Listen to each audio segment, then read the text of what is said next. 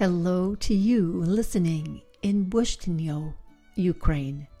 And coming to you from Island, Washington, this is Stories from Women Who Walk with 60 Seconds for Time Out Tuesday, and your host, Diane Wyzga. Why wait for the National Thanksgiving Day holiday? Why not create an early one for yourself and loved ones?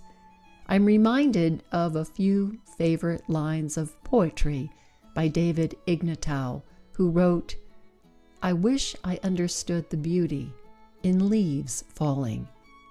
To whom, to whom are we beautiful as we go? Here's a tip take a look around at your loved ones, friends, neighbors, and colleagues. Deeply appreciate how they understand the beauty of you as you come and go. Say thank you to them for lightening and brightening your world.